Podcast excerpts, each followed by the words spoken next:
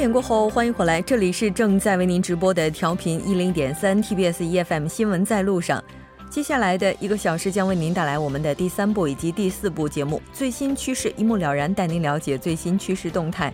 新闻放大镜板块，今天我们将讨论文政府的改宪案。节目将和邀请到的韩国时事评论家徐明季老师，以及来自德山律师事务所的郑然浩律师进行讨论。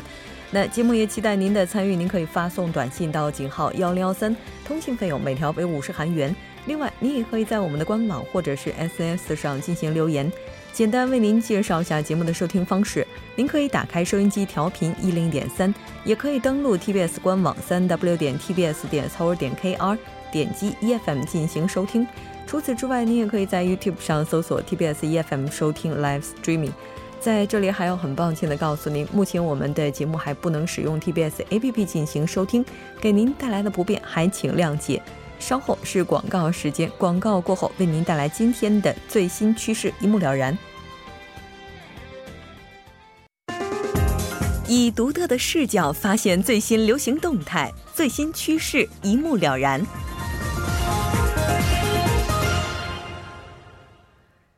好的，欢迎回来。最新趋势一目了然。接下来，我们将通过嘉宾的独特视角来了解最新趋势动态。马上连线特邀嘉宾穆云卓记者。穆记者，你好。喂，主播你好。很高兴和您一起来了解今天的最新趋势。今天您为大家带来的是什么呢？韩国的陆陆良金这个地方，我相信除了水产市场很有名以外，大家都知道那里是出了名的公务员考试村。嗯。也就是说，备考公务员的大量学生们都会聚集在那里，不管是学习也好，还是生活也好。最近有一段时间，陆良金考试村附近的商家和店铺为了招揽学生，就想出了各种花招，呃，完全说是进入了一种特色营销模式。嗯。其实，在这个地方，应该说它也是韩国一道非常特别的风景线了。因为在考试学院啊等等这些地方，到处都能够看到备考的年轻人。那刚才您提到说出现了一个新的趋势，那这个主要是指的是什么呢？哦，就比如说以前的普通的餐厅，可能走进去呢，里面没有什么特别之处。但是现在呢，餐厅也开始为考生的未来担心了，那会给他们准备一些有关于学习的方面的视频啊什么的。其实提到餐厅的话，可能大家的印象都是进去之后可能会播一些综艺节目啊，或者是新闻啊等等。那在电视上也播跟考试相关的内容，这也应该是陆良金所独有的一道风景了吧？那我们来看一下这情况到底是怎样的。对，实际就是在上个星期吧，有一些备考生在餐厅吃完饭以后，就会三三两两的围坐在餐厅里面的电视机前，电视上放的并不是什么新闻或者是电视剧和综艺，而是讲解考试题的节目。当时学生们在一起观看的就是去年九级公务员考试真题的讲解。有一位二十四岁的考生，他说。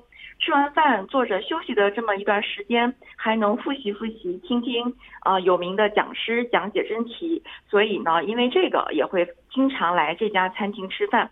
据了解，这家餐厅是去年十二月份开始的，挑选九级和七级公务员考试真题讲解进行播放。那餐厅的职员说，完全就是为了吸引学生来店里吃饭，才想到了这样的主意。嗯，可能这招也只能是在这个区域才能够凑效了。嗯，我们都知道，文总统在上台之后呢，也是积极的推动增加就业岗位。那今年韩国公务员招聘的数量也是史上之最。对，今年公务员招聘人数扩大到了历史上的最高水平。所以，这个公务员考试热风也是明显的就刮了起来。今年国家级和地方级公务员招聘人数达到了六点三六万人左右，其中国家级公务员是三点七九万人，那地方级公务员招聘的人数是大概两点五万人左右吧。总体上就是比去年多出了将近一点二万人。嗯。也就是说，这个数字不断的增多，也是让附近的商家开动脑筋，如何去吸引更多的考生走进自己的餐厅。呃，刚才您提到的这种营销模式，应该就是在这样的一个大趋势之下产生的吧？对，它产生这个营销模式的背景和原因是就是竞争了。去年文在寅决定。扩大公务员招聘规模，那这对于陆良金考试村绝对是一个好消息，也是不能错过的一个商机了。不过，陆良金考试村对于备考生的垄断局面已经不像过去那样了。虽然参加公务员考试的人员大大的增加了，可学生们选择的面儿也更多了，并不都集中在陆良金。也就是说，那里的生意并没有因为考生的增加而变好，所以竞争自然而然也就变得更加激烈了。嗯，那除了这个地方之外呢，还有其他地方就是也有类似的这些营销吗？对，除了陆良金以外，首尔江南区还有新林洞一带，同样也出现了许多这样的备考学院。原来新林洞一带多是以司法考试备考生为主的，但随着司法考试的废除吧，以前。司法呀、行政相关的学院就都摇身一变，变成了现在的所谓的公务员备考学院了。同时，新林洞这边可能物价还比陆良金要低一些，而江南一带呢，可能环境设施会更好一些。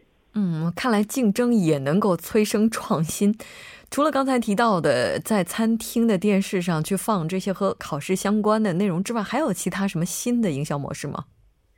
新的营销模式还有一个比较有意思的就是合格营销，由塔罗店将呃什么全罗南道地方检察厅合格者某某某呀，幼儿园教师合格者谁谁谁这样做成广告牌贴在店铺门外最显眼的地方，这好像就是和中国高中有考生考上名校以后学校的那个做法是差不多的。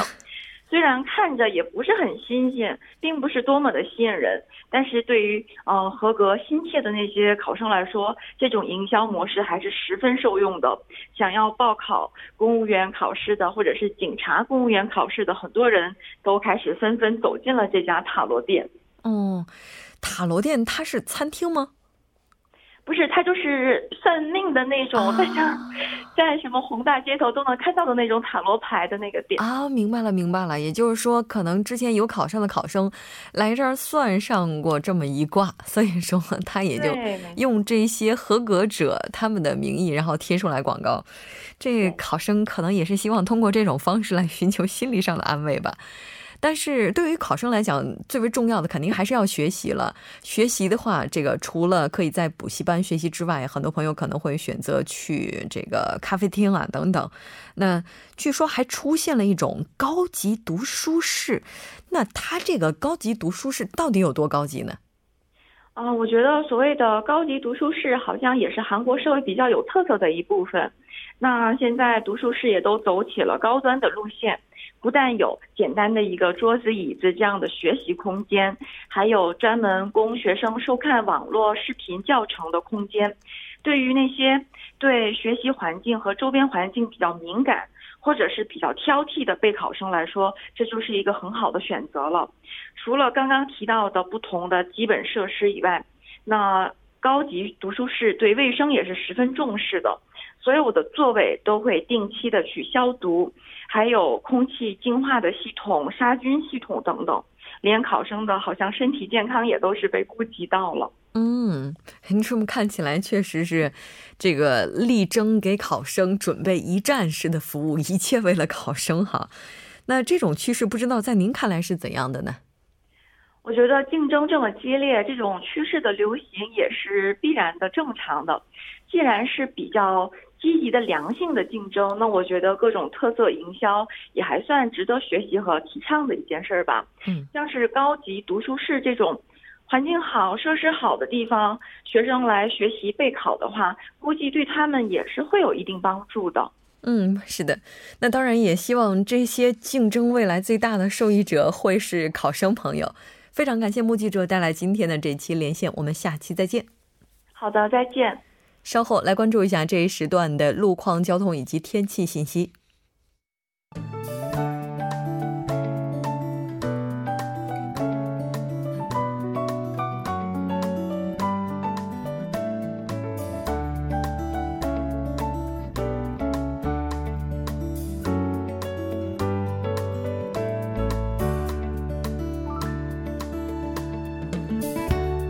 晚间七点十二分，依然是由程琛为大家带来这一时段的路况及天气信息。继续来关注晚高峰时段首尔市的实时路况。第一条消息来自奥林匹克大路金浦方向延次大桥至千户大桥，目前呢在该路段四车道上发生了交通事故，受其影响，目前四车道暂时无法通行，还望后续车辆参考相应路段提前变道行驶。接下来是在中路中路二街至中路三三街方向，目前呢，在该路段的下行车道上正在进行路面维修的施工作业，请来往的车主们参考相应路段小心驾驶。下一则路况来自二村路。江边北路进入交叉路至汉江大桥北侧交叉路方向的六车道上呢，正在进行交通临时管制，暂时无法通行，还望途经的车主们保持安全车距，提前变道行驶。好的，一起来关注天气。预计未来三天的时间里，全国大部分地区呢将进入降水间歇期，气温呢也将一路的攀升。到本周末呢，中东部的局部地区的最高气温将升至二十度以上。好的，一起来关注首尔市未来二十四小时的天气预报。今天夜间至明天凌晨晴，最低气温二度；明天白天晴转多云，最高气温十三度。好的，以上就是这一时段的天气与路况信息，我们稍后再见。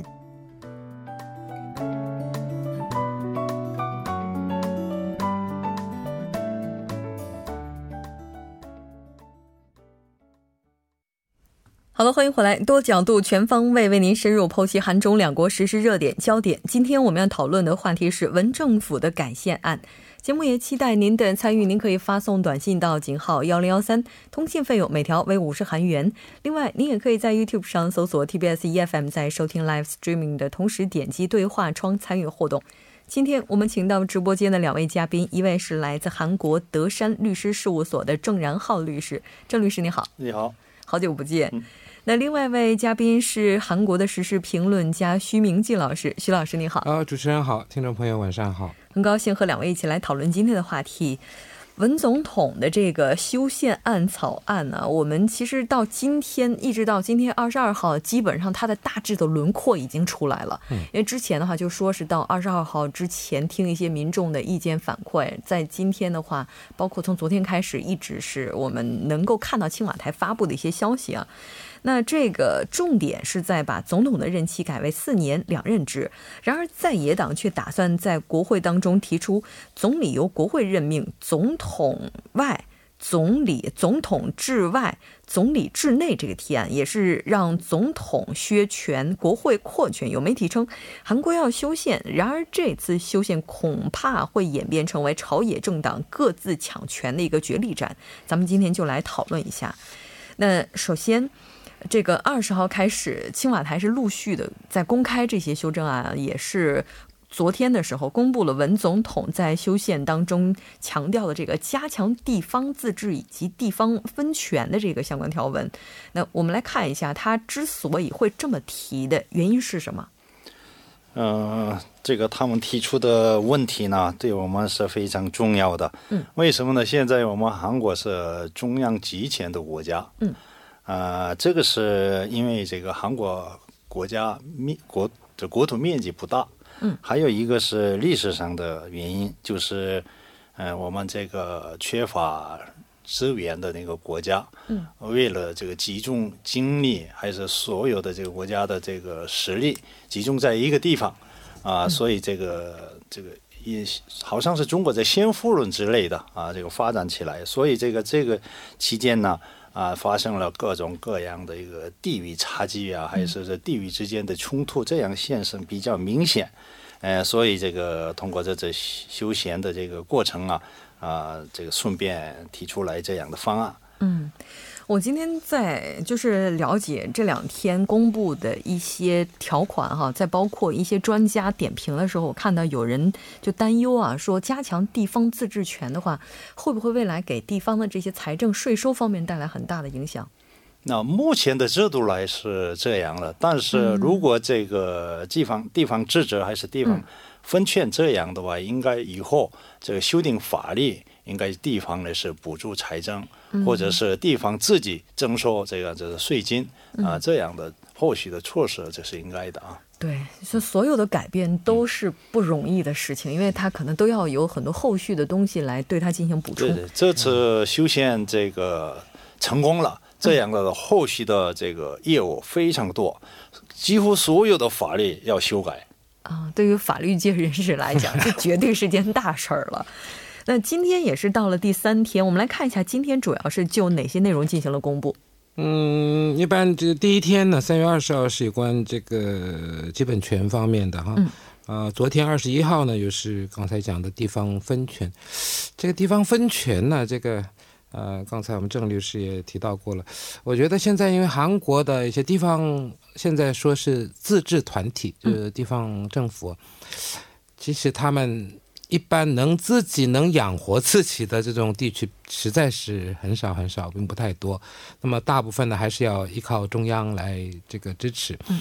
那么如果说真的是给他们那么一些这个就是权利，嗯，当然你可以征收税金是可以的。但问题是能不能再维持下去？这个大家需要呃以后呢要进一步的去努力。嗯。那么至于今天呢是第三天，就是一。这个我们总统这个文在寅呢，他以三天的时间，他公布啊，他一些主要的一些事项，那么希望这个一般。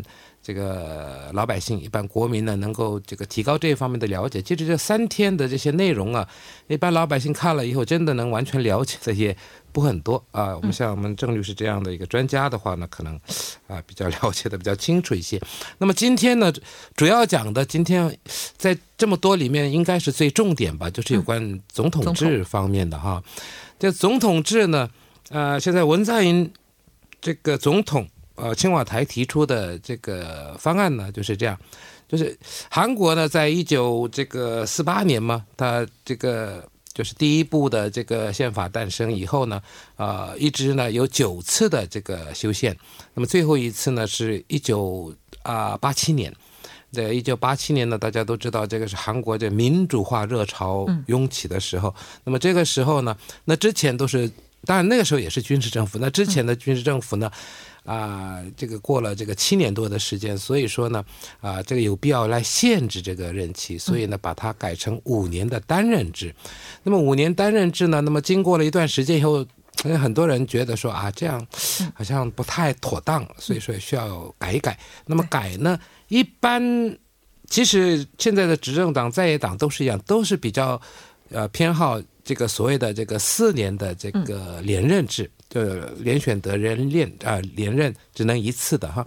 可问题是，这个每个政党的立场也不一样，也要追求自己的这个所谓的利益，对吗？所以有利利害关系有冲突的。那么在这种情况下呢，过去可能也希望啊。维持现在的总统制，但是现在立场改变了以后呢，啊，可能觉得说啊这样的话对我们不利啊，那么要用这种种方法。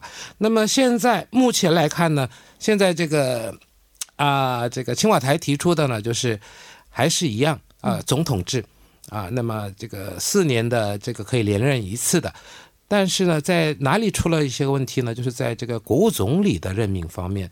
那么国务总理呢，那么现在。的政府呢，就是现在的这个这文在寅政府呢，是希望说，这个国务总理还是跟过去一样，由这个总统来提名。嗯啊，但是现在在野四党觉得说这个不对，应该要由这个他们这个国会来选出。啊，这个呢，可能是如果说是这国会的话，那要看国会议员人数的多寡。那么像现在的韩国党啊，那么他这个所谓他的地盘，嗯。啊，可能比较大一些，所以如果说或许呃能拿到半数以上的席位的话，那么可能有自己的人，所以有这样的关系。对，所以在这一方面，还有呢，这个现在这个就是分权不能完全分，但是呢，可以把自己的权利呢让出一部分。现在是这样，总统比比方说了，这个总统下属有一个这个监察院，这个监察院是。总统下面的那现在呢，要叫他独立也好，还有总统有这个所谓的特别的赦免权。嗯，以前说啊，总统说啊，赦免谁谁谁就是谁谁谁，现在不行了。现在呢，有一个委员会，是要设一个委员会以后由他们来决定。还有呢，这个这都是感谢的内容啊，对，就是政府的一些职能或者是权利，这个呢把一部分呢分到这个呃立法啊这个机构，呃叫立就是国会这边总统分权。啊分权啊，还有这个一般这一次呢，这个说是如果说是通过了，嗯，那么这一次这个举行了这个地方政府的选举，地方选举以后，那么四年后的话就可以跟总统嗯。一起，这样的话可以省钱。那那么在隔两年是一般是隔两年是这个所谓的国会员选举嘛总选，所以这样四年的话两年两年这样倒，就好像这个呃奥运会和亚运会两年两年倒一样啊。这样的话呢啊可以节省很多的一个经费。还有一点呢就是这个选民的年龄啊过去呢是十九周岁啊把它下调到十八周岁。等等等等，就是，啊，还有一个就是引进所谓的这个预算法律主义，这是什么呢？就是加强这个国会的这个预算的审议权，嗯，啊，还有呢要三权分立。那么像宪法裁判官呢，这个过去呢都是由这个总统来任命的，现在呢把它分一分，那么三个人呢由国会，那么另外三个呢是由总统，另外这三个人呢由这个这大法官会议等等的，就是把总统的。这个权利呢，就分出一部分，嗯，但是呢，也不是说这分的那么多，所以这个大概在野党在这一方面呢，好像提出了一些异议。是的，没错。其实这次的话，我们也能够感受到文在寅政府他要改宪的决心是非常大的，一一上任就一直在积极的推进这件事儿哈。而且他在接受汇报的时候也强调了六月份修宪的一个必要性。那他提出这个修宪的原因。这个这个，我觉得已经是过了三十多年了。当然有修宪非常重要的这个现实原因。啊，这是应该的。我们这个三十多年的这个发展呢，嗯，这个非常大。对。啊，所以这个各个部门还是这个法律规定还是跟不上这个我们实际情况。没错。啊，所以这个修改的这个是所有的人同意的，但是修改什么内容，这个是还没一致的。这个咱们这个现在，呃，总统也好，执政党、野党也好，什么修改宪法、修改宪法这样吧。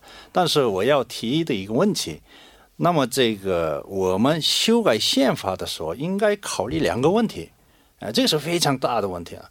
如果不考虑这个问题的，以后这个修改什么什么，这个是没有意义的。这是第一个是为什么我们修改宪法呢？啊，其理由是什么呢？嗯，啊。这个是一个问题，那第二个问题呢？那么这次我们修改的话，这部宪法的有效期，嗯，那么下次什么时候再修改？哎，这个得加进去吧？啊，这是应该的。这个为什么我这么一说呢？第一个问题呢，大家都知道啊，为什么我们支持这个修改啊？这个以几任总统的一个这么问题啊，这是不必再说了。但是第二个问题呢，几乎所有的人没想到。哦，这个什么呢？目前我们韩国面临的最大的问题是什么呢？可以说是两个，一个是同一问题，第二个是我们地域是东西分裂的问题。那么，怎么这次修改过程中啊，该这就不该考虑这个问题吗？嗯，是吧？谁都不提出这个问题。如果这个明确之后，这个谈修改的内容这样的话，很简单。那么这次我们这个总统也强调了六月修修宪的这个必要性。嗯。那么他说，对，他说的可以说对，但是可以说也可以说不对啊。嗯。过了六个月之后，那么如果按照他的这个说法，我们修改宪法的话，所有的问题都解决吗？不可能。是吧？啊，所以这个按照这样的角度来这个看看这个这次修改宪法，这个是很重要的。对，没错，在韩国现在适用的这个八七年的这部宪法当中，就没有规定说每多少年、每十年、每二十年、每三十年要对宪法进行调整，没有相关的条款啊，当然没有，这个是应该没有的啊，应该没有，也是。但是我们八七年宪法的主要这个理由，嗯，也是。这个长期独裁的这种杜绝这个长期独裁的现这个现状，嗯，所以这个我们采取单任制啊。实际上，很多宪法学家这是五年单任制有点可笑的啊。你看，那个你们自己选出你们自己总统的时候，这需要这么这么这样的这个限制吗？是吧？啊，但是那个时候所有的国民呢都同意了啊？为什么呢？我们经历过不好的这次，对，但是现在这个目前的我们这个修改宪法的必要是什么呢？应该上次这个发生的这个国政垄断啊之类的，国政击毙之类的，这个防止这种现象，那么我们采取这个什么样的措施，那可以防止这样的？那么四年连任制防止这样的这个击毙吗？不可能。是吧？所以这个采取这个分算呢，这总统的啊权力分算呢，还是这个总理怎么这选出啊，还谁推荐呢？还是现现在我们在讨论的这这个问题了啊。其实整个看起来哈，都是在往外分，包括总统他的职权。开始往下分散，中央的这些权力也开始慢慢的下放到地方，就是我们刚才提到的这个加强地方的自治。其实整个轮廓基本上已经是比较明显的了。我们来稍事休息，半点过后继续和两位嘉宾来探讨今天的话题。